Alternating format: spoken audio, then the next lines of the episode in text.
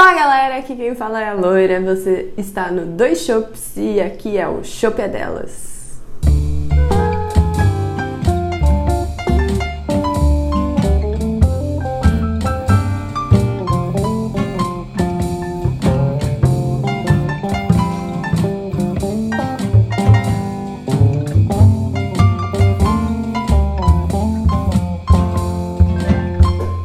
Olá, senhoras e senhores do Dois Shops. Nós estamos aqui começando o nosso projeto O Shop é Delas, o qual a gente vai entrevistar mulheres para falarem das suas profissões.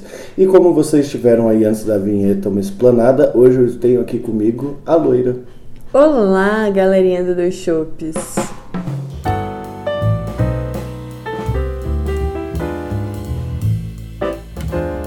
Loirinha, o que, que você faz? Olha, muita merda. Além disso, como diriam os, os americanos, como, o que, que você faz para viver? Eu sou pedagoga em formação e faço estágio já em uma escola. Na educação infantil, certo? Errado! Eu já trabalhei bastante com educação infantil e agora me encontro no ensino fundamental 1. A primeira pergunta que eu tenho para te fazer, loirinha, é a seguinte: como que você caiu na educação? Porque a gente sabe, principalmente no nosso país, em que isso é algo extremamente desvalorizado, que qualquer um que tenha a ideia de ser professor já está tomando um passo ali mais pelo amor do que por qualquer outra coisa, certo? É, certo. Realmente a profissão não é nem um pouco valorizada aqui no nosso país brasileiro. Mas eu caí na educação porque eu sempre tive ah, essa visão de que eu trabalharia com educação. Antes de entrar na faculdade de pedagogia, eu já estava num campo relacionado à educação. É, abrindo um parênteses aqui, eu acho que todos os campos lidam com a educação De alguma maneira. de alguma maneira, sim. É, e eu estava fazendo História da Arte na Unifesp. E era um curso bem acadêmico, mas que me permitiu entrar em contato por meio dos estágios que eu fiz dentro do curso com a educação, mas educação informal, fora da sala de aula. Então, naquela época que todo mundo obriga a gente a escolher um caminho do que, que você quer fazer para a vida inteira, você virou e falou que queria ser historiadora da arte. Sim, depois de ver que eu não seria uma bióloga marinha. E nem o Indiana Jones. E aí, aí vo- você, mas o que, que te despertou assim? Você, você falou que toda, toda, todo ramo e qualquer profissão lida com educação de alguma forma, ou bate em educação de alguma forma, mas o que, que te despertou na história da arte que você virou e falou assim, tem que parar com essa porra aqui, não é, não, não é pra isso que eu quero fazer agora, eu quero virar professora, qualquer coisa depois eu volto. Então, é, eu gostava muito das minhas aulas, mas quando eu comecei a estagiar em exposições de arte, eu comecei a ter um contato muito grande com turmas de escolas, crianças de todas as idades e também com pequenos grupos de adultos e idosos.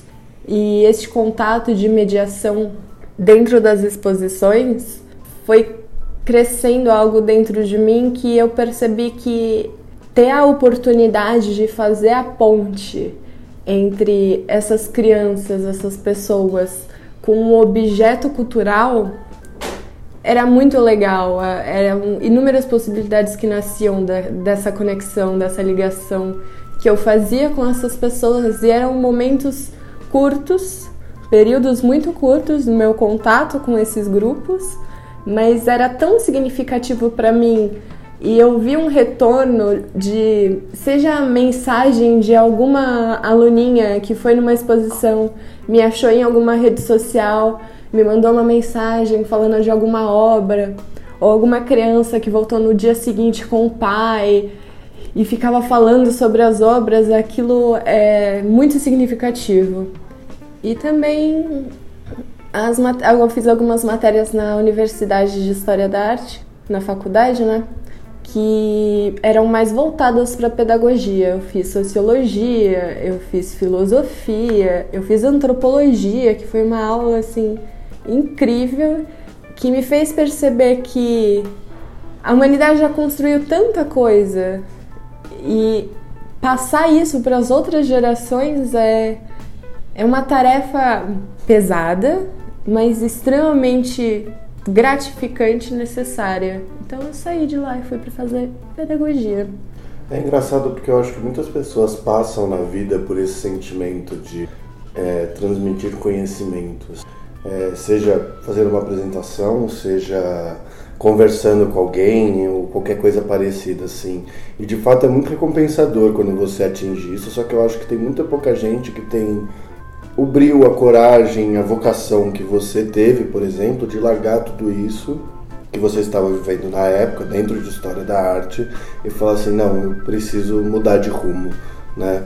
É, lidar com a mudança, principalmente nesse momento da vida que você está tentando descobrir o que você é ainda, quem, como você quer se portar, seus valores, que você ainda está virando um adulto em formação, é algo que é muito, muito difícil. Assim.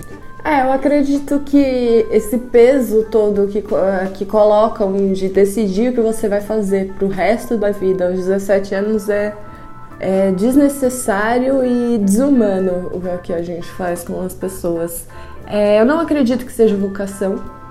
Não acredito que seja vocação, porque assim, é difícil. Espera que eu não entendi. Você não acha que dependa da vocação para você é, voltar o entendimento daquele conhecimento de, olha, eu passei conhecimento para frente para, para transformar aquilo no seu trabalho, na sua profissão? É isso? É. Ah, tá. Mais ou menos. É porque assim, quando eu escuto a palavra vocação, me remete muito porque falam que, ai, para ser professor, você tem que né, nascer com esse dom. Tipo uma camiseta que eu odiava, que a minha facu antiga faculdade fazia para o curso de pedagogia, que era assim: eu ensino. Qual o seu superpoder? Como se ensinar fosse um superpoder, uma vocação divina e etc eu acho que esse tipo de pensamento é totalmente errado, porque você não é professor porque você foi tocado por alguma entidade divina que te deu o dom de ensinar, assim, não é, é, é, é duro pra caramba, pode falar palavrão? Eu já falei uns oito. É fudido, sabe? É fudido. Você tem que estudar muito, você tem que ficar estudando o resto da sua vida. E não é fácil, nem um pouco fácil exercer essa profissão. Ela é extremamente gratificante, mas ela é difícil. O dia a dia dela é difícil. O reconhecimento Você... é mínimo. É mínimo, é totalmente desvalorizado. As pessoas que pensam em fazer pedagogia, elas são desestimuladas, seja pela família, seja pela sociedade. Então. Você vai ser professor, mas isso nem dá dinheiro. É, exatamente, sabe? Não é fácil, então não é uma vocação. Você tem que sim que gostar, mas você tem que se esforçar muito e tem que ser muito forte, porque você vai chegar em casa, você vai continuar trabalhando. Se for algo que você se importa, então você não vai trabalhar dobrado, porque você não vai conseguir olhar para aquilo tudo e não fazer nada. Entendi. Agora, quando você coloca falando de vocação, parece que é, é algo seletivo para só algumas pessoas fazerem e você favorece esse lado de. É, não é. Eu tô tentando achar a palavra, mas é tipo como quando você coloca o superpoder, você tá embelezando algo ao invés de falar das dificuldades da profissão, né? É isso? Basicamente, é. Ah, tá. E falando em dificuldades que você já começou a falar de ah, porque é duro, é fudido e afins, é, qual que é a maior dificuldade de ser professora, assim? Hum. Existem muitas, mas. É, pode, pode falar algumas assim, né? Uma das maiores dificuldades que eu vejo que o pedagogo enfrenta é realmente a desvalorização por parte da sociedade, nosso governo, que não. Os incentivos são bem mínimos e ainda mais a situação política que a gente está vivendo hoje Uh, o professor está sendo minado, ele está, está sendo visto como um inimigo das crianças. E essa visão dificulta muito o trabalho do professor, porque como que você vai fazer alguma coisa com valor realmente significativa, que cause a reflexão nos outros, sendo que você chega na sua casa, senta no sofá, vê uma notícia de que os livros, por exemplo, vai, que os livros didáticos têm palavras demais. Sabe? É, é. é complicado, você vai se desestimulando, se desestimulando. Virar alvo direto, né? Virar alvo. E querendo ou não, assim, é, eu sou extremamente privilegiada, porque eu trabalho numa escola privada atualmente, em que o meu salário não é tão ruim assim que me permite ainda alguns luxos. Comprar livros, gente, não são, não são baratos. Para ser professor, você tem que se manter extremamente atualizado e estudando o tempo inteiro. Como que você vai estudar o tempo inteiro e se manter atualizado com um salário que só, só te permite pagar um aluguel e, uma, e as contas de casa, sabe? Ainda mais assim no estado que você tá, que é São Paulo, que é um estado absurdamente caríssimo para custo de vida. caro, sim.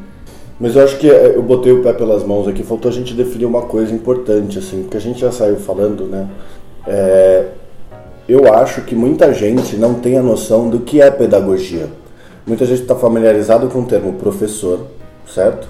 É, os acadêmicos estão mais familiarizados com o termo de, de licenciatura, mas eu acho que a maioria das pessoas, eu por exemplo, não sabia o que era pedagogia. E quando você me contou, antes da gente começar a namorar, quando você me contou que estava fazendo pedagogia, eu só fingi que sabia o que era para não parecer muito burro, entendeu? então. Ai, e eu só fui descobrir depois. Então eu acho que talvez seja até comum assim para as pessoas não saberem o que é. E seria muito interessante que você explicasse né? O que é pedagogia, o que são pedagogos, qual que é a diferença de uma pessoa que fez uma licenciatura para alguém que fez pedagogia e afins. Licenciatura, tá bom, vou calma aí. Já me corrige inteiro, porque eu não entendo nada, você sabe disso. Ah, ok. É essa a graça desse programa, entendeu? Ao invés da gente ficar nós, eu e o Barba, que somos burro aqui falando, a gente chama uma pessoa inteligente para falar e explicar as coisas direito, entendeu? é essa a graça. Entendi. Tá. Para começar, Pedagogia é um curso de licenciatura que te permite ser professor de educação infantil e ensino fundamental 1. Não apenas. Você pode também se formar e depois de algum tempo ir para uma coordenação de escola, fazer parte de programas educativos e entidades culturais. Então não é apenas o professor. Depende de qual é a sua formação, no que você vai se especializando.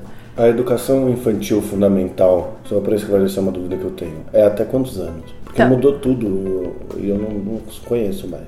Então, a educação infantil ela é dividida entre o maternal, que são criancinhas até 3 anos. O maternal, são, até onde eu sabia, era bebê, era bebê, era maternal. Sim, bebezinho, já até 3 anos. E existe também a educação infantil dividida por períodos, que vai mais ou menos até os 4 anos de idade. 6 anos de idade, desculpa. Até os 6 anos de idade a criancinha está na educação infantil. Então existe o maternal para os bebês. É o que a gente chamava anos. de pré-escola. Não. Nossa, gente. Tá no bom. pré você já tem 4, 5 anos. Tá. É que também depende, ah. as escolas dividem, dão nomes diferentes também, mas tudo está englobado entre maternal e educação infantil. Educação infantil até os 6 anos de idade se eu não me engano, para crianças que completam seis anos até o primeiro semestre, segundo semestre, alguma coisa assim, eu não decorei ainda.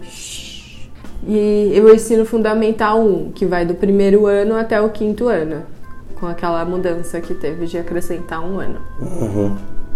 Então, atualmente, eu trabalho com essa faixa etária, ensino Fundamental 1, em que ainda existem as professoras polivalentes porque uma pessoa que tem a, a licenciatura em pedagogia, ela é formada para ser uma professora polivalente, ou seja, ela vai dar a introdução, os conhecimentos base de tudo que está por vir.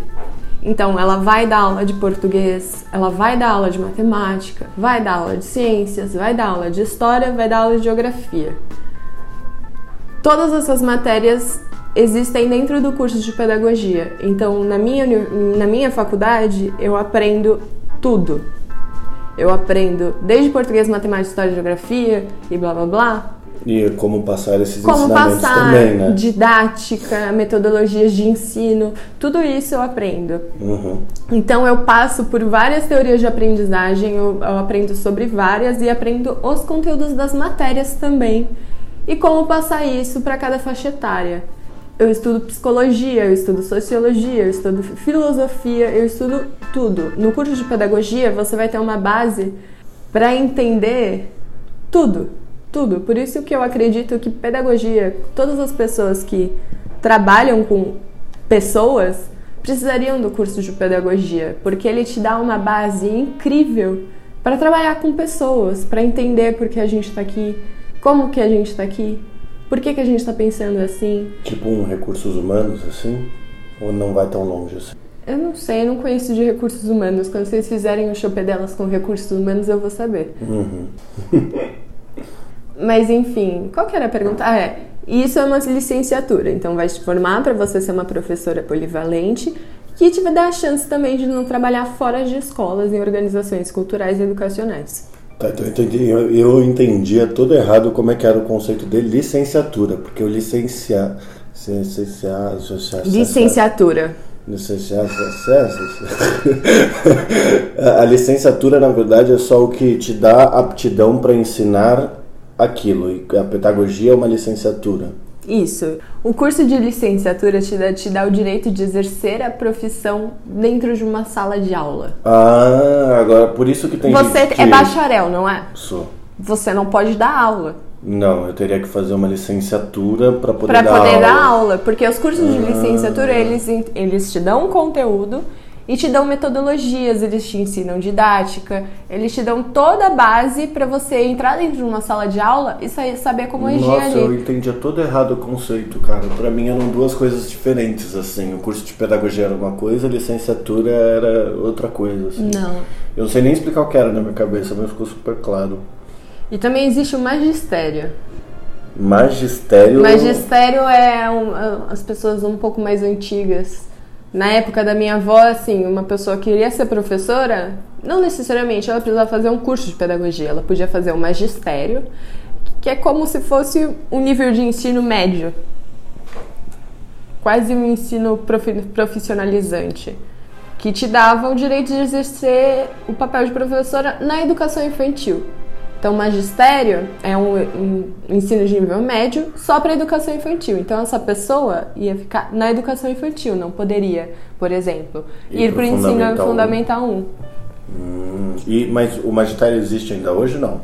Eu não sei, acredito que não, mas deve ter. É, tem que.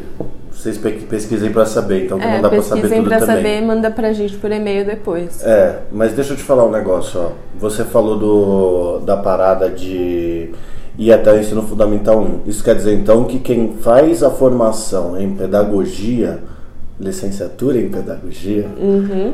ela não pode dar aula para ensino médio. Não, não.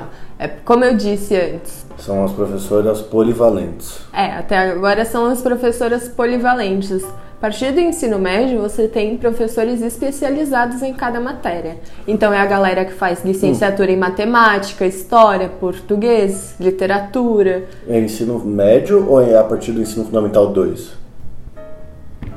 Porque você falou que ele acaba na na quinta série, né? Quinto ano. Quinto ano, isso. E aí depois do quinto ano você tem até o, o oitavo, não é? Vai até o oitavo? Fiz até o oitavo? Acho que eu fiz até o oitavo. Vai até o oitavo, né? E depois do oitavo você vai para o ensino médio. Então É. acho que são. Na verdade, é nono ano. Nono Você- ano? O Ah, ensino sou fundamental nono ano. 2 é o sexto ano. Porra, irmão. O ensino fundamental 2 é do, do sexto ano até o nono. Então, o fundamental 2, do sexto ano até o nono. E o ensino médio, do primeiro colegial até o terceiro, são professores especializados que possuem licenciatura em cada matéria. Entendi. Porque, como eu disse antes, o pedagogo ele dá a base para quando o aluno chegar no sexto até o nono no primeiro, do segundo, primeiro, segundo, terceiro colegial, esses conhecimentos que ele já tinha, eles vão ser mais complexos. Então, eles vão usar a base do que eles aprenderam no ensino fundamental 1 na educação infantil para conseguir esse tipo de pensamento mais complexo. Entendeu? Entendi. Ficou claro. Mas voltando, né? Que, que eu, eu, só queria dar esse parênteses para a gente explicar o que é de fato. A gente estava falando sobre as dificuldades de ser uma pedagoga. É, nossa, a gente deu uma volta. É, que eu, eu, eu coloquei os pés Você pelas inverteu. É o primeiro, nós estamos estreando, assim. Eu vou, eu vou ficar bom nesse negócio de entrevistar as pessoas ainda. Beleza, eu acredito no seu potencial. Como toda boa professora. Uma outra grande dificuldade que a gente pode identificar na área, assim, pelo menos pra mim, é que quando você entra em alguma escola, já vão existir outros professores lá, e muitas vezes o trabalho entre eles, que deveria ser um coletivo e em equipe e etc., acaba não sendo. É, devido à competitividade que existe na nossa sociedade hoje Ah, em dia tem muita- também. Nossa. Sim, acontece, né? Nós estamos em uma Acho que isso é em sociedade qualquer lugar, né? Sim, extremamente competitiva, só que entre pessoas que trabalham com educação, esse tipo de de sentimento de competitividade, de individual, pelo menos pra mim não é es- esperado, sabe? É, eu nunca tive a impressão de que você entraria numa escola e professores estariam competindo para, sei lá, como você vê nas empresas para mostrar serviço, para, sabe, qualquer coisa parecida assim. Não, existe bastante também. Quer queira quer não, a escola é uma empresa, né? Então, hoje em dia, sim. É, é, quando a gente pensa numa escola, nós devemos pensar que tipo de cidadão nós queremos formar para qual tipo de sociedade, entendeu? É, é esse o papel da escola. É isso que Sim, não, não, não só assim. É, a escola ela precisa criar práticas de reflexão individual e de grupo. É preciso fazer esse tipo de reflexão, não apenas a individual, mas a reflexão como grupo, porque nós vivemos em sociedade. Então, uma das principais funções que eu vejo para mim, pelo menos da escola, é passar como é viver em sociedade, lidar com o outro.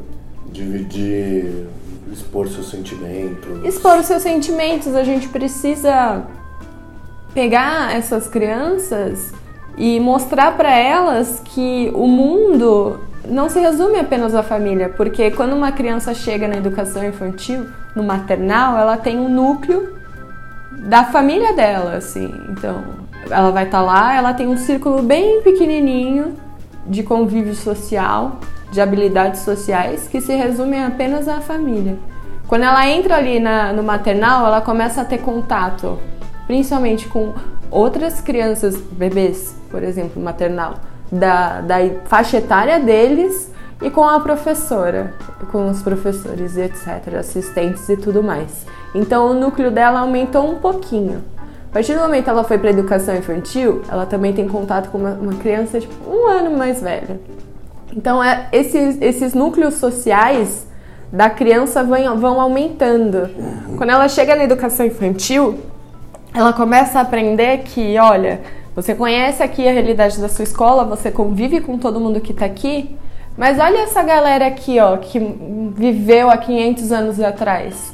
Mostra imagem, mostra feitos culturais. Então, o repertório cultural dessa criança, ela vai aumentando dentro da escola. Tudo que ela vai vendo vai aumentando o repertório dessa criança. Então, um dos papéis da escola é aumentar cada vez mais o repertório da criança para ela ir conhecendo realmente o que é a sociedade, o que a humanidade já fez, o que a gente é capaz de fazer ainda. E ao mesmo tempo que ela vai conhecendo tudo isso, conhecendo o outro, ela conhece a si mesma também. É como se fosse um mapinha do videogame abrindo, assim, né? Exato, sabe Tipo, GTA? É, você só conhece um bairrinho, aí depois você começa a conhecer as outras coisas e vai liberando, assim, as fases. Sim, né? vai liberando as fases, E exatamente. com essas fases vem as re- responsabilidades de como lidar com o outro. Você tava me contando uma história, como é que é, do negócio do anime lá, que o menininho ficou enchendo o saco do outro?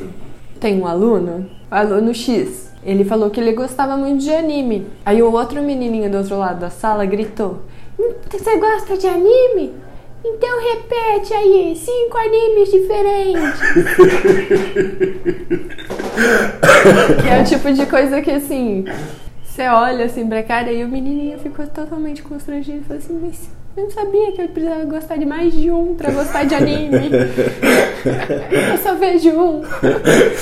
Mas é, foi muito legal, assim. E, e, esses contatos, saber como você pode falar com o outro, como você não deve, as expectativas que, que você tem, sabe? É muito bacana. Por exemplo, já falando sobre alunos, ontem aconteceu uma coisa incrível na escola é, primeiras semanas de aula e tudo mais, estamos conhecendo a turma, a turma está nos conhecendo.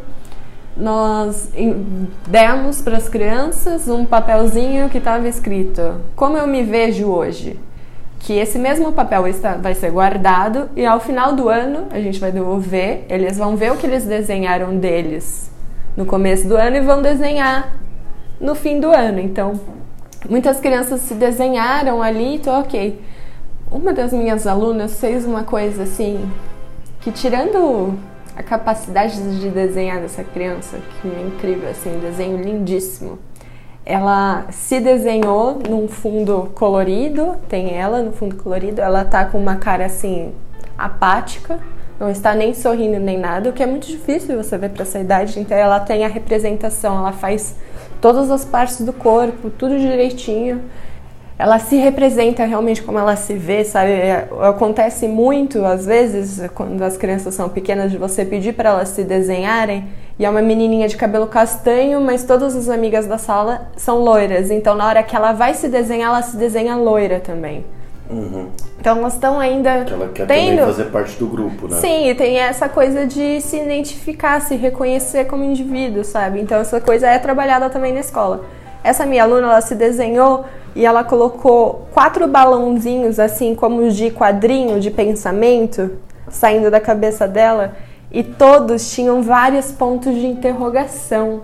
Nossa! Vários pontos de interrogação e aquela, aquele desenho de várias linhas fazendo assim de confusão, sabe? Sei. Ela fez várias dessas saindo da cabeça dela.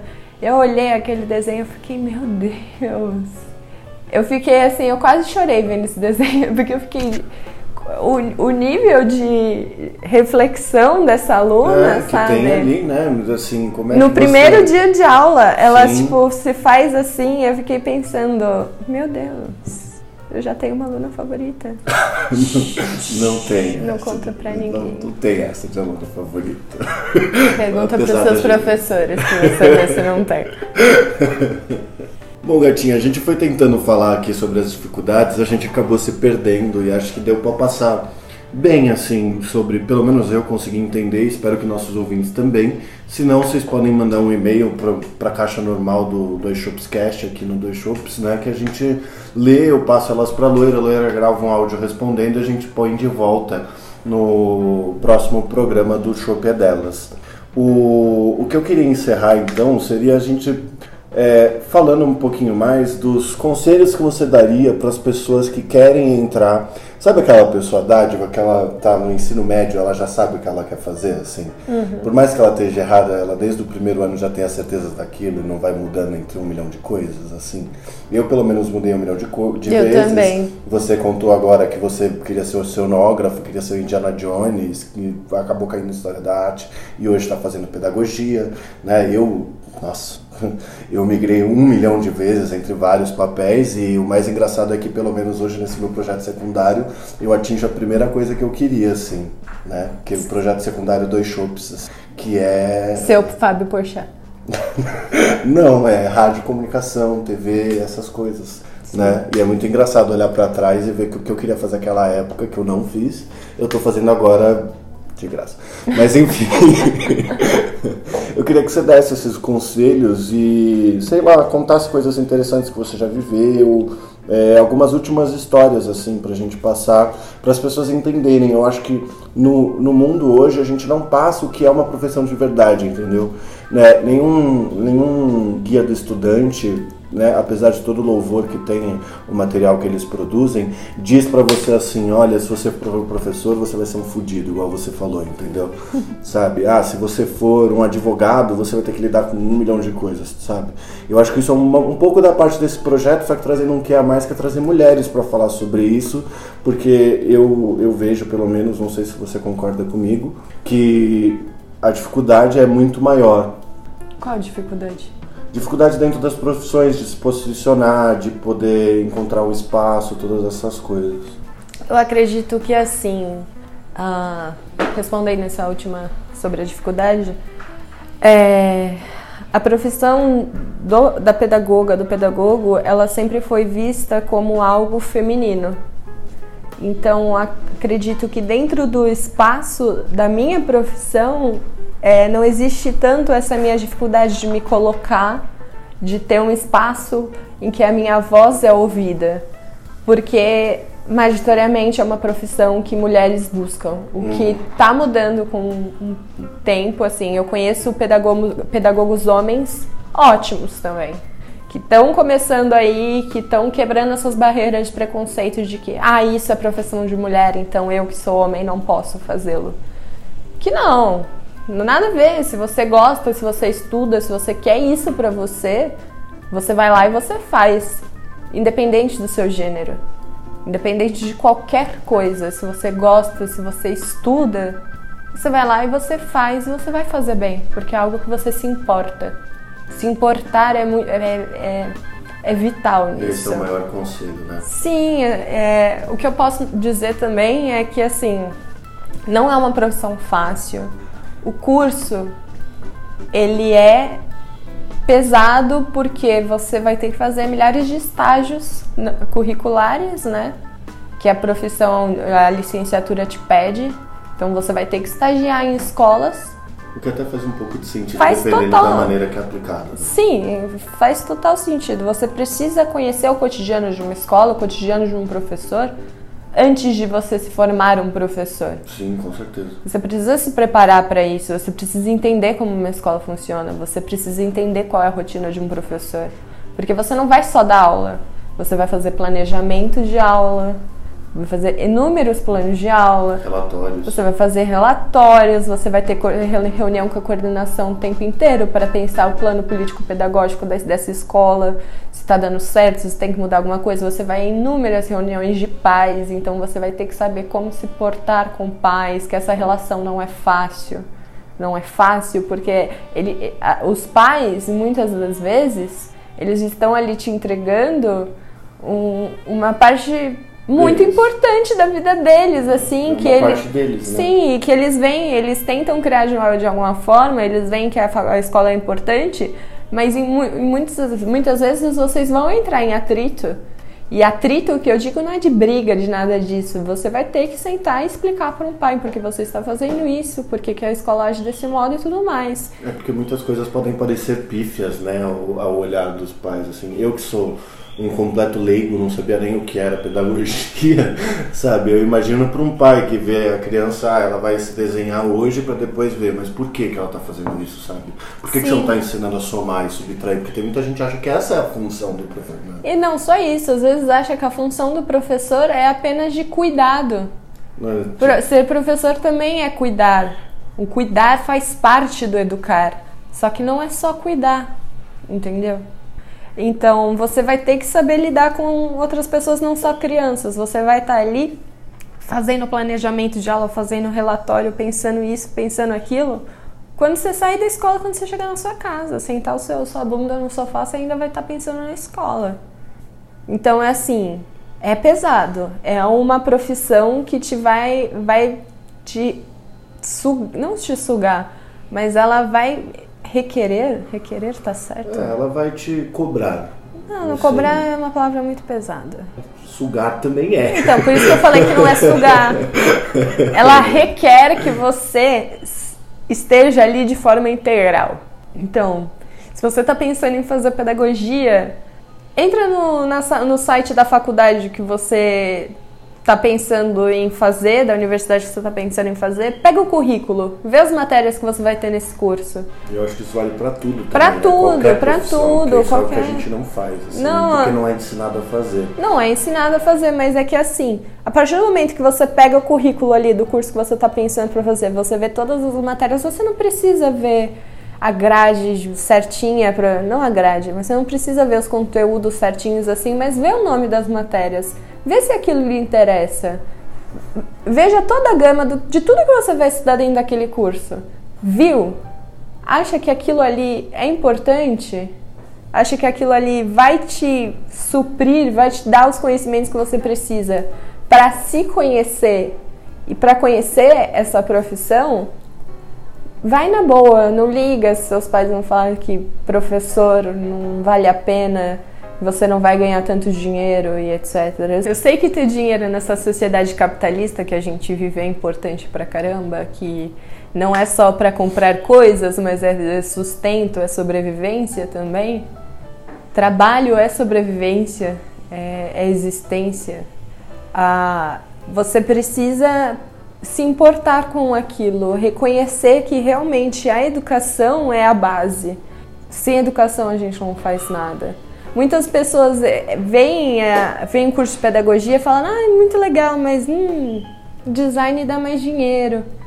Cara, dá mais dinheiro? Depende, depende muito também. Às vezes você consegue uma escola que, que te pague um salário bom, mas. Outros caminhos a seguir. Outros caminhos outros a seguir. eu acho também que não pode ser julgado dessa forma. E outra coisa assim também, se você faz, fez ou faz uma faculdade pública, uma universidade pública, é seu dever também dar um retorno para essa sociedade que te permitiu estudar numa faculdade pública. Então, vá atrás de escolas públicas também. É, é, a gente não pode ficar só no privado nós precisamos retornar para a sociedade aquilo que a gente ganhou de ensino. Assim, é um ensino público que devia abranger todo mundo, mas não abrange. Então é, é nosso dever retribuir isso para a sociedade. Isso aí. E o meu último conselho: busquem conhecimento. e ah, deixa eu só contar mais uma coisinha, assim, outra coisa da profissão que vocês precisam saber. Eu vou contar uma história e depois eu conto a moral dessa história. Um dia eu estava na educação infantil e estava aguardando os pais chegarem para buscarem as crianças no final do período. Então eu estava dando massinha para as crianças brincarem. Eram crianças de 5, 6 anos. Massinha tipo de modelar? Massinha de modelar. Sim. Aí elas estavam brincando com as massinhas, aí eu vi que estava dando o horário dos pais estarem quase chegando, então a gente tinha que deixar a sala organizada. Aí eu comecei, ei, turminha, vamos guardar os materiais, quem brinca com isso, separa, guarda, guarda, guarda. Aí eles estavam guardando tudo. Aí eles terminaram de guardar, eu olhei pro chão e ainda tinha uma massinha. Aí eu abaixei, peguei a massinha, fiquei, sabe quando você fica entre o indicador e o polegar apertando a uma massinha? Pinça, tipo uma pinça. Eu fiquei apertando a massinha assim e fiquei para minha turminha. Quem não guardou essa massinha marrom? De quem que é essa massinha? De quem que é essa massinha? Eu fiquei uns dois minutos apertando a massinha e nenhuma criança falava nada. Até que minha aluninha, extremamente fofa, ela virou pra mim assim, me puxou, puxou a minha calça assim, né, pequenininha Aí eu olhei para baixo, ela olhou para cima, ela falou assim: "Não é massinha, é o meu cocôzinho". e, então, eu estava apertando o cocô de uma criança. Assim, você vai passar por isso na educação infantil. A moral da história é: nem Andem tudo. Com álcool em gel na bolsa. Andem com álcool em gel na bolsa e nem tudo é o que parece ser. Entendeu? Você vai passar por isso. E eu termino aqui a minha história.